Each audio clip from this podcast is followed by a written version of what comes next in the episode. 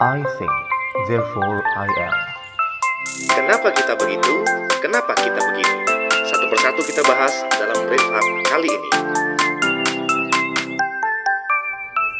Alright, alright, alright, alright, alright. Mas bro, mbak sis, ya. Yeah. Ketemu lagi di episode 5 Brain Fart.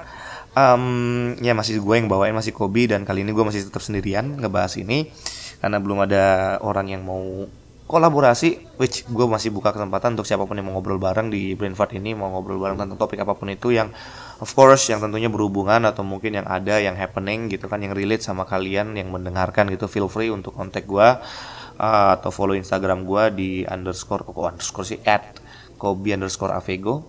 Sekali lagi at kobi c o b y underscore avego. Kalian follow Instagram gue kalian bisa langsung di situ follow gue atau mungkin DM gue kalau pengen ngobrol bareng atau mungkin ada topik yang mau kalian saranin tapi kali ini uh, setelah gue mempromosikan diri gue dengan tanpa malu barusan gue mau ngebahas sesuatu yang uh, pastinya relate banget sama kalian yang ngedengerin gitu especially kalian yang sudah masuk di dunia kerja. Gitu ya yang sudah bekerja ini pasti berhubungan banget sama kalian gitu. Gue mau ngebahas topik tentang alasan orang nggak betah di pekerjaannya atau akhirnya kenapa orang pindah kerja. Gitu ya so basically selama 4 tahun terakhir di dunia rekrutmen uh, sejak gue balik ke Indonesia 2015 sampai sekarang berdasarkan pengalaman gue di lapangan nih ya banyak banget alasan orang untuk pindah kerja sebenarnya atau untuk meninggalkan pekerjaan dia yang sekarang. Itu macem-macem. Ada yang karena karir gitu karena dia mencari di perusahaan berikutnya dia bisa karirnya naik ke atas gitu kan. Uh, knowledge nambah gitu kan pengalaman atau pengetahuan atau learning curve ada juga yang bilang jujur-jujuran karena duit gitu walaupun mungkin gak enak dengarnya tapi faktanya memang banyak yang beralasan karena duit gitu. Ya jujur aja bro gitu kan ngomongnya jujur aja mas uh, kita nggak munak gitu nggak munafik kita nyari duit gitu kan kerja. Kalau ada duitnya lebih gede kenapa enggak gitu. Ada juga yang karena jabatan atau status gitu kan atau juga karena banyak lah macam-macam tapi tapi kebanyakan yang gua denger baik itu dari kandidat atau talent gua ataupun dari klien gua ataupun dari siapa pun itu yang gua ajak ngobrol selama 4 tahun ini especially those who are still in the early stage of career masih bisa dibilang profesional muda atau ex mood atau generasi menengah ngehe gitu ya. Alasan paling sering yang gue denger itu adalah karena bosnya atau karena manajernya atau karena leadernya atau karena supervisornya apa pun itu siapa pun itu mereka sebutnya yang di atas mereka itu bikin mereka nggak nyaman atau nggak enak. Setuju atau setuju? ya, jadi um, itu yang gue dengar I mean ya kalian bisa setuju bisa nggak setuju kalian bisa bilang enggak sih gue lebih tertarik sama duit ada juga yang bilang enggak sih gue nggak pernah pikirin nama bos gue nggak pernah peduli sama bos tapi most of them termasuk lu mungkin ada di hati kecil lu pengen keluar kerja pindah kerja karena bos lu gitu. Atau nggak nyaman di pekerjaan bukan karena kerjaannya sendiri bukan karena gajinya bukan karena posisinya bukan karena pelajarannya tapi karena bosnya. Dan apa ya apa yang gue temuin di lapangan ini selama 4 tahun ini juga ditunjang ternyata sama banyak riset apparently. Ternyata gitu.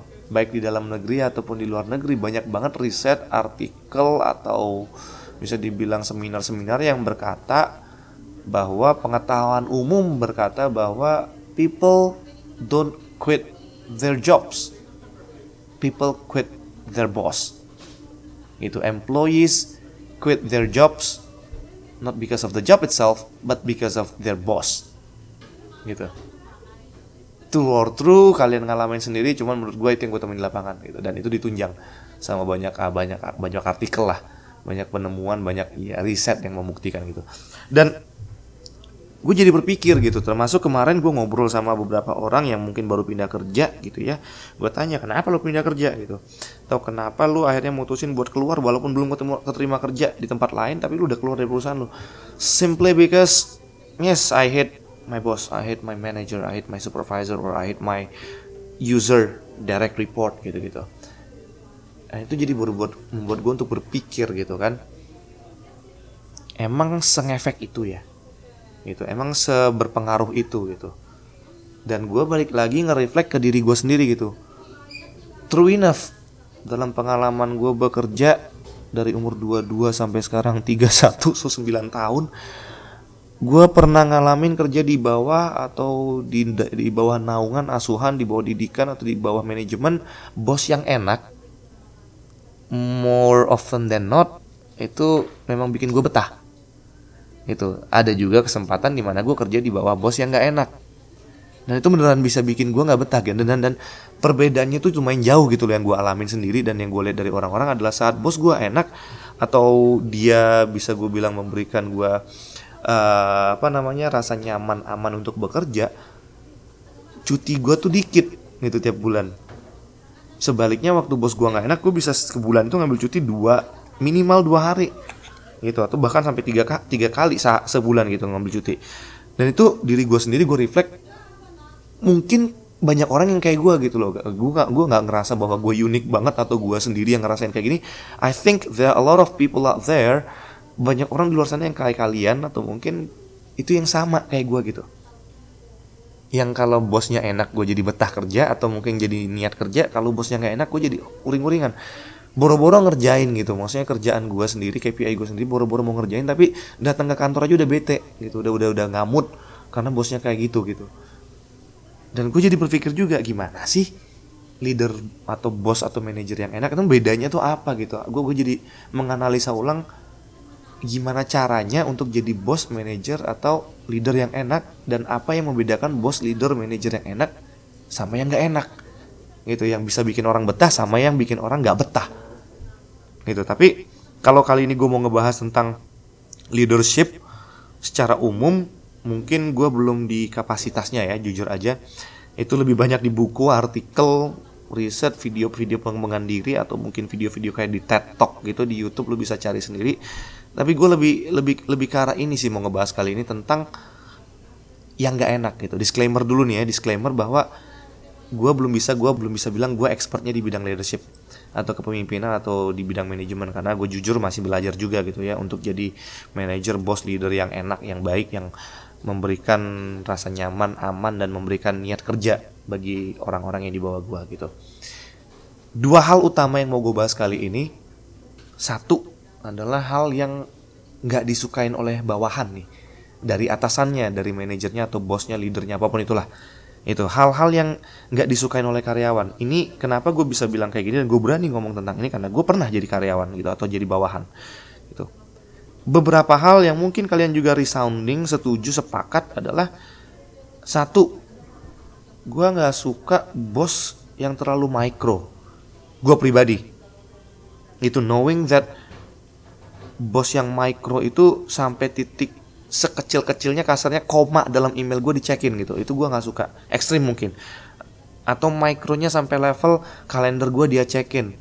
Gitu kan kayak hari ini gue ngapain aja per jam dicekin. Atau sesimpel kayak gue harus laporan ke dia tiap makan siang sama tiap sebelum pulang. Dua kali sehari laporan gitu. Gue ngapain aja selama pagi sampai makan siang terus dari makan siang sampai pulang. Itu ada tuh bos-bos kayak gitu dan gue pernah ngalamin gitu itu nggak enak banget. Kenapa? Karena gue jadi ngerasa kayak nggak dipercaya gitu. Gue jadi ngerasa kayak apaan sih lu nge-hire gue tapi dikit-dikit lu ngatur gue kayak ya mungkin ini cuman gue gitu. Atau mungkin ada ada ada pengaruhnya karena di generasi zaman sekarang makin kayak gitu gue ngeliat gitu. Di mana anak-anak zaman sekarang boro-boro sama bosnya gitu sama gurunya sama maknya aja nggak dicekin mungkin gitu sama bapaknya aja nggak dicekin dan itu bikin gue kaget pertama kali gue masuk ke dunia kerja dan dapat bos yang micro gitu.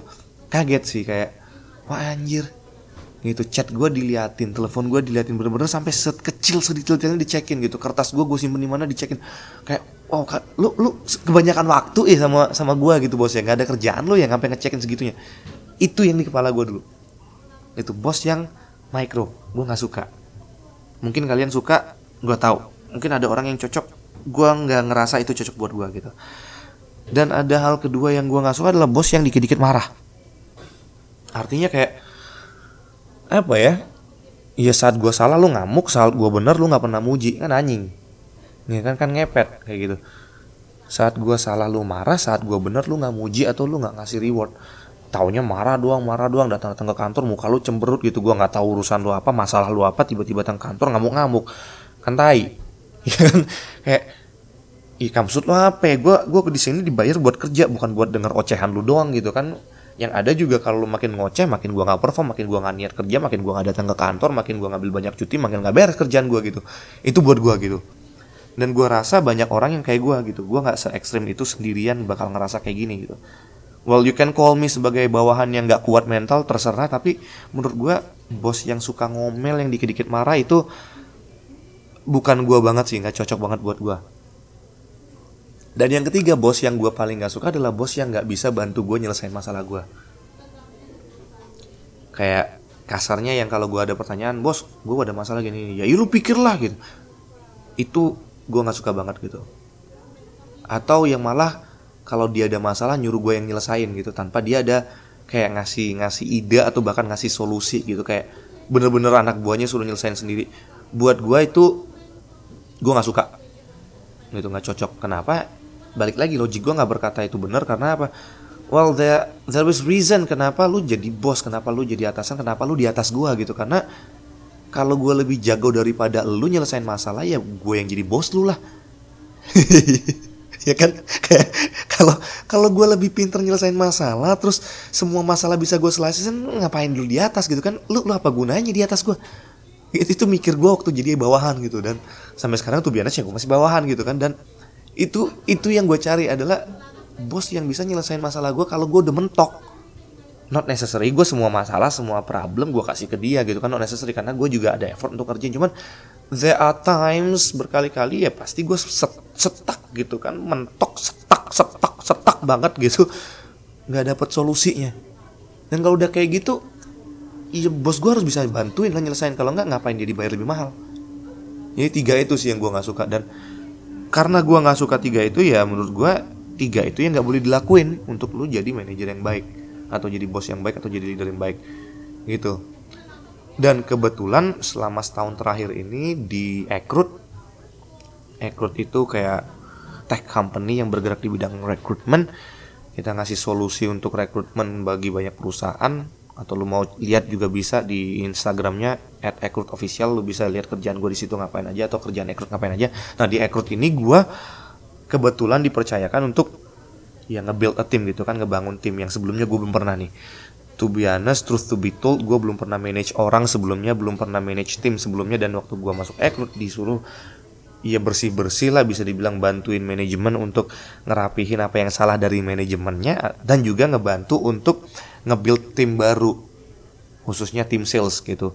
Dan di situ gue belajar banyak banget gue ngelakuin banyak banget kesalahan termasuk hal-hal yang gue bilang tadi juga gitu. Ada kalanya gue juga nggak bisa ngasih solusi ada kalanya gue juga marah-marah tanpa jelas gitu. Ada juga kalanya gue yang micro sebisa mungkin gue coba ilangin. Karena apa? Gue tahu rasanya jadi bawahan itu nggak enak. Dan untuk part keduanya ini gue mau cerita ke lu tentang apa yang udah gue lakuin terakhir selama dikasih tanggung jawab setahun terakhir ini selama dikasih tanggung jawab untuk jadi bisa dibilang leader atau manager gitu. Awal-awal gitu awal-awal gue bener-bener mengcopy atau meniru atau menduplikat apa yang menurut gue enak dari bos gue sebelum-sebelumnya. Bener-bener cara gue belajar kayak gitu untuk jadi manajer jadi kayak apa yang gue suka nih dari manajer gue sebelumnya gitu. Bisa nggak gue duplikat bisa nggak gue replicate gue kerjain di sini di Ekrut gitu dulu gue suka banget traits atau kebiasaan atau personality manager gue tuh yang di mana dia ngedengerin. Dia selalu ada waktu buat anak buahnya untuk ngedengerin. Termasuk curhatan-curhatan tentang masalah pribadi not necessary tentang kerjaan gitu kan.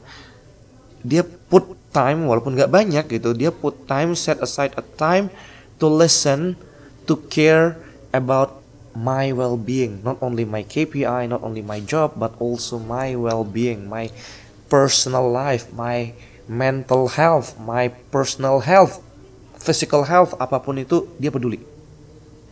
Gitu sampai kasarnya makan siang gue tuh dia nanya kalau gue nggak makan kenapa nggak makan? Apa kau puasa atau malah gue lagi memang nggak punya duit? Gitu itu ditanyain gitu. Dan that's the thing that I did at the beginning waktu gue di minta untuk bantu di manajemen di Ekrut gitu. Tuh biasanya gue belum pernah punya anak gue bener-bener blank dikasih tanggung jawab kayak gitu gue bingung gitu. Hari pertama yang gue lakuin adalah gue mapping gue lihat semua orang oke ini orang-orang yang ternyata cara berkomunikasinya seperti ini, yang bercandanya kayak gini, yang seleranya kayak gini, yang kalau misalnya datang ke kantor itu pakaiannya kayak gini, pergaulannya kayak gini, deketnya sama siapa aja, gue mapping bener-bener hari pertama sampai hari ketiga. Tiga hari gue butuh mapping untuk ngeliat, oke manusia-manusia yang bekerja sama-sama gue atau yang di bawah gue atau yang di atas gue tuh orangnya kayak gini. Dan hari keempat, you know what, apa yang gue lakuin, gue cuman keliling dan gue pijetin tuh cowok-cowok. Don't get me wrong gue bukan gay tapi ya maksud gue gue samperin tuh semua employee yang cowok especially staff yang di bawah gue waktu itu posisinya. Gue datang gue keliling gue pijetin pundaknya gue tanya gimana kerjaan ada yang uh, bisa gue bantu nggak? gitu gitu gue ajak mereka ngerokok satu-satu ganti-gantian. Gue tanya tentang ekrut itu apa. I gather information not only about the job but also their personal feelings their personal experience selama kerja di Ekrut. Gue tanyain. Itu gue ajak ngobrol. Which took me it took me around two weeks sampai tiga minggu. Dua sampai tiga minggu untuk tahu oke okay, manusia-manusia ini setelah gue ngobrol setelah gue dengerin curhat mereka setelah gue dengerin cara kerja mereka cara mereka ngobrol dan bercandaan gue jadi tahu oke okay, approachnya kayak gini. Dan sejak saat itu gue mulai mencoba mencari tahu masalah mereka apa. Gitu sebelum gue bisa bantu mereka gitu kan. Tentunya kalau nggak tahu masalahnya nggak bisa nyelesain gitu kan. Kayak soal matematika diketahui ditanya dijawab gitu kan. Kalau lu nggak tahu nggak tahu yang ditanya juga apa yang mau lu jawab kan gitu kan poinnya. Terus gue tanya-tanya lah intinya. Oke hal kedua yang gue lakuin adalah I share my knowledge. Gitu hal kedua yang gue lakuin adalah I share my knowledge karena itu juga yang dilakuin bos gue dulu. Literally gue cuma mengcopy paste apa pun yang dilakukan sama bos gue dulu ke gue gitu. They tell me my bosses sebelumnya yang gue menurut gue enak they tell me or they told me a story how they began their career pertama kali bagaimana mereka memulai karir mereka di industri itu pertama kali, bagaimana mereka menghadapi masalah, bagaimana mereka stres, bagaimana mereka ngerasain bahwa mungkin pekerjaan ini gak cocok buat gue. Mereka cerita itu sehingga gue ngerasa bahwa, well mereka juga masih manusia. Itu bos-bos gue itu juga dulu pernah masih cupu kayak gue gitu, pernah ada kalanya mereka cupu dan mereka berhasil. Dan itu nggak bangun confidence gue bahwa okay, kalau gue ngerjain kayak gini mungkin gue bisa salah tapi kalau gue tetap konsisten ngelakuin ini kayak bos gue dulu lakuin mungkin gue bisa jadi sekaya dia sekarang gitu. And that's also the thing that I did at the beginning. Di Ekrut. Gue cerita tentang pengalaman gue kegagalan gue kekecewaan gue kebodohan gue berapa lama butuh waktu buat gue bisa ngerti di dunia rekrutmen ini dan berapa lama waktu untuk bisa perform. Itu dari dari nol ke ngerti dari ngerti ke perform gue ceritain and it took me quite a long time gue share ke mereka bahwa kalau gue bisa kayak gitu well you too gitu. So itu poin kedua yang menurut gue penting buat seorang leader yang akhirnya gue pelajarin oke okay, ini perlu gue lakuin. Karena apa? People will know that I'm still on their side. I'm, I, I had the experience gue pernah berada di sepatu mereka intinya gitu. Gitu. I was there wearing the same shoes as them dan di situ gue jadi dapet trust yang gue lihat yang gue amatin gue dapet trust gue dapet bargaining power yang cukup tinggi. So that when I say something so that when I explain something or maybe when I request something meminta sesuatu dibantuin dikerjain. Tanda kutip diturutin. Itu yang kedua. Itu yang ketiga. Tentang marah-marah gitu. Gue gue tipe orang yang bisa dibilang apa ya emosional gampang emosi sebenarnya. Dari kecil gue marah, teriak, komplain, kecewa. Walaupun jarang banget berantem bisa dibilang kayak gitu, tapi ekspresi gue itu meledak-ledak gitu. Gue bisa bisa dibilang nggak nggak nggak ngerem sama sekali untuk marah. Itu gue kecewa gue langsung marah. Gue kecewa nada gue naik segala macam. Then knowing that I don't like that kind of boss yang dikit-dikit marah, dikit-dikit marah, I suppress myself. Gue gitu gue, gue sendiri menekan diri gue untuk oke gue nggak marah-marah deh. Gitu kalaupun ada kesalahan gue nggak marah-marah dulu deh. I try to explain dulu gitu deh. Atau gue mencoba tahu dulu kenapa orang ini ngelakuin kesalahan ini over and over again kenapa diulang-ulang terus. Apa yang bisa gue so kasih solusi untuk supaya orang ini nggak salah lagi?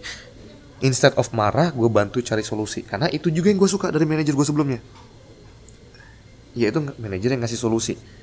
Dan itu juga tentang solusi ini. Juga yang gue nggak suka yaitu manajer yang nggak ngasih solusi. So I don't want to be my ex boss yang jelek tapi gue mau contoh bos gue yang baik menurut gue dulu baik. Yaitu bos yang ngasih solusi instead of marah-marah ngasih solusi. So that's what I did initially. Orang ngelakuin kesalahan nggak langsung marah langsung nanya kenapa lo ngelakuin ini? Gitu kenapa lu nggak ngelakuin the other way around hal yang sebaliknya atau mungkin hal yang lain nggak nyoba yang lain? Gitu only by then dengan bertanya baru gue tahu oh ternyata masalahnya itu bukan di orangnya mungkin gitu tapi di knowledge-nya yang kurang.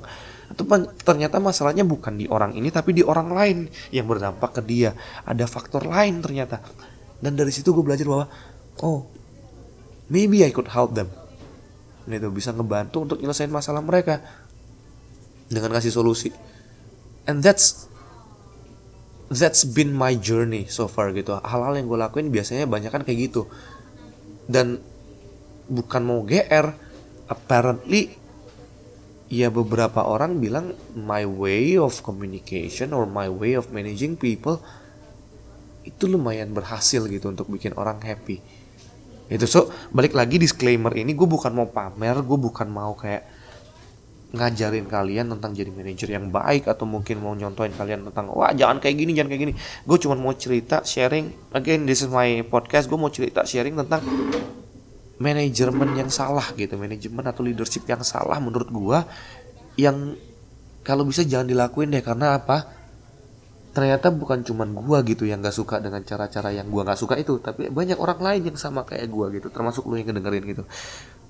Then what I try to do adalah kalau lu tahu lu nggak suka digituin then when you become a manager or when you plan yourself to be a manager in near future dalam waktu dekat lu berencana jadi bos atau manager atau leader ya jangan dilakuin gitu. Maksudnya bear in mind tanamin di kepala lu untuk nggak ngelakuin itu. Untuk nggak ngelakuin apa yang nggak lu suka saat lu jadi anak buah. Itu. Dan ini ngebawa gue ke sebuah kesimpulan yang sebenarnya dari dulu pernah atau sering gue dengar dari banyak si level director, CEO, CFO pokoknya orang-orang hebat yang udah sukses bisnismen. Mereka bilang gini kalau lu nggak pernah di bawah lu nggak bakal pernah bisa jadi yang baik di atas. Gitu what I mean? If you never been as an employee atau lu belum pernah jadi bawahan lu nggak bakal bisa jadi atasan yang baik. Dan ini gue ngerasa gitu kayak oh thank God gue pernah jadi bawahan thank God gue pernah mengalami dapat bos yang enak dan yang gak enak. Di mana gue bisa jadi belajar bahwa oh yang enak itu bos yang kayak gini yang gak enak adalah kayak gini. Oh yang enak itu diperlakukan seperti ini yang gak enak itu diperlakukan seperti itu. Dan saat gue diberikan kesempatan untuk berada di posisi yang lebih tinggi dan ada yang di bawah gue eventually akhirnya gue bisa melakukan sesuatu yang membuat orang lebih produktif, lebih nyaman, lebih betah gitu. Dan menurut gue orang yang happy ini kata-kata dari seorang direktur yang ngasih saran ke gue gitu, Mas Bro. Terakhir penutup dibilang seperti ini, Mas Bro. Kalau kamu mau anak buahmu bekerja tanpa kamu suruh bekerja 16 jam sehari caranya simple nggak make sense di kepala gue waktu dia ngomong kayak gitu Oke, gimana caranya bikin orang kerja 16 jam sehari? Orang dengan kerja 8 jam sehari aja, kebanyakan 5 jam kerja, 3 jam main-main. Atau sebaliknya malah 3 jam fokus kerja, 5 jam buka YouTube, ngerokok, ngob terserah apa pun itu. Gimana caranya orang kerja 18 jam sehari? Itu nggak make sense buat gue. Tapi poinnya dari direktur ini yang ngejelasin ke gue adalah, caranya lu bikin dia nyaman, lu bikin dia nggak ngerasa lagi kerja. Wow. Paling penting lagi apa mas bro katanya. Dia meninggalkan rumahnya kurang lebih 10 sampai 12 jam sehari termasuk perjalanan di jalan ke kantor. Pergi dari rumah jam 6 baru balik ke rumah itu mungkin jam 6 sore. Itu kan 12 jam apalagi Jakarta macet katanya gitu kalau dalam 12 jam itu dia nggak merasakan nyaman, ya dia nggak kerja. Tapi sebaliknya kalau 12 jam itu terasa dia kayak di rumah, percayalah di rumah dia kerasa kayak kerja. ini direktur HR yang menurut gue ya nggak usah tahu orangnya siapa direktur HRD yang di perusahaan gede gitu yang berhasil membuat orang yang berhasil menurunkan jumlah orang yang resign atau cabut dari perusahaan dia drop jauh sejak dia implement itu. Itu sejak dia implement beberapa strategi lainnya tapi key pointnya adalah bikin tim lu bikin anak buah lu ngerasa kayak di rumah waktu dia kerja. Supaya waktu dia di rumah dia kerja. Ini menurut gue satu hal yang bisa dibilang mind blowing. Mind blowing. Hal yang belum pernah gue dapatkan sebelumnya, belum pernah gue realize sebelumnya, yang gue beranggapan orang kerja ya cuman kerja, disampaikan oleh HR director itu bilang, kalau dia ngerasa kayak di kantor kayak di rumah, maka waktu dia di rumah dia ngerasa kayak di kantor. Yang akhirnya kalaupun lu nggak minta, kalaupun lu nggak nyuruh, mereka put energy, put effort dan paling penting mereka put their thoughts memikirkan pekerjaannya selama di rumah. Wow. Gitu dan sekarang yang gue lakuin di tim gue adalah gue develop gue bantu setiap orang bukan cuma dalam hal pekerjaannya tapi juga how to be a better human, a better person. Itu. Not saying bukan bilang gue adalah orang yang paling baik, tapi at least kita sama-sama saling bantu. Itu. Di tim gue sekarang lagi implement gimana caranya supaya teman sebelah gue atau teman depan gue, teman setim gue ini bertumbuh sama-sama, berkembang sama-sama. And I think I think so far it's been well gitu balik lagi gua nggak menjamin bahwa cara gua adalah yang paling benar gua nggak menjamin bahwa gua adalah leader yang paling baik gue juga nggak berani ngeklaim itu tapi what I'm trying to say di sini adalah if you know what's good for your team if you know what's good for your employees then do it sebaliknya kalau lu tahu hal itu nggak enak, nggak nyaman, nggak baik, jangan dilakuin. Gitu. So I hope episode 5 ini bermanfaat buat kalian. Atau mungkin buat kalian yang pengen tahu lebih banyak lagi pengen dengerin lebih banyak lagi tentang kayak gini-gini sebenarnya di Ekrut sendiri ada beberapa podcast siaran yang ngebantu kalian juga untuk mengerti tentang dunia kerja atau mungkin tentang karir apa pun itu. Feel free follow Instagramnya dulu di @ekrutofficial spellingnya at e k r u t o f f i c i a l gitu ya di situ banyak banget informasi tentang dunia kerja atau mungkin kalian bisa daftar untuk nyari kerja kalau memang belum dapat kerja sampai sekarang atau mau pengen pindah kerja. Kita punya talent advocate juga untuk kalian nanya-nanya gimana caranya pindah kerja atau mungkin pekerjaan apa yang cocok buat kalian. Feel free itu. On the other hand, follow Instagram gue juga. Suggest me any kind of topics yang lu mau denger atau mungkin ada kesempatan kalian mau ngobrol bareng ngebahas topik tertentu feel free Nanti kita atur waktunya. Oke, okay? so see you again di episode berikutnya. Hati-hati di jalan buat yang lagi nyetir. Salam buat papa mama, buat tetangga, buat kakak adik, buat pacar, buat istri jangan. Sampai ketemu di episode 6. Bye bye.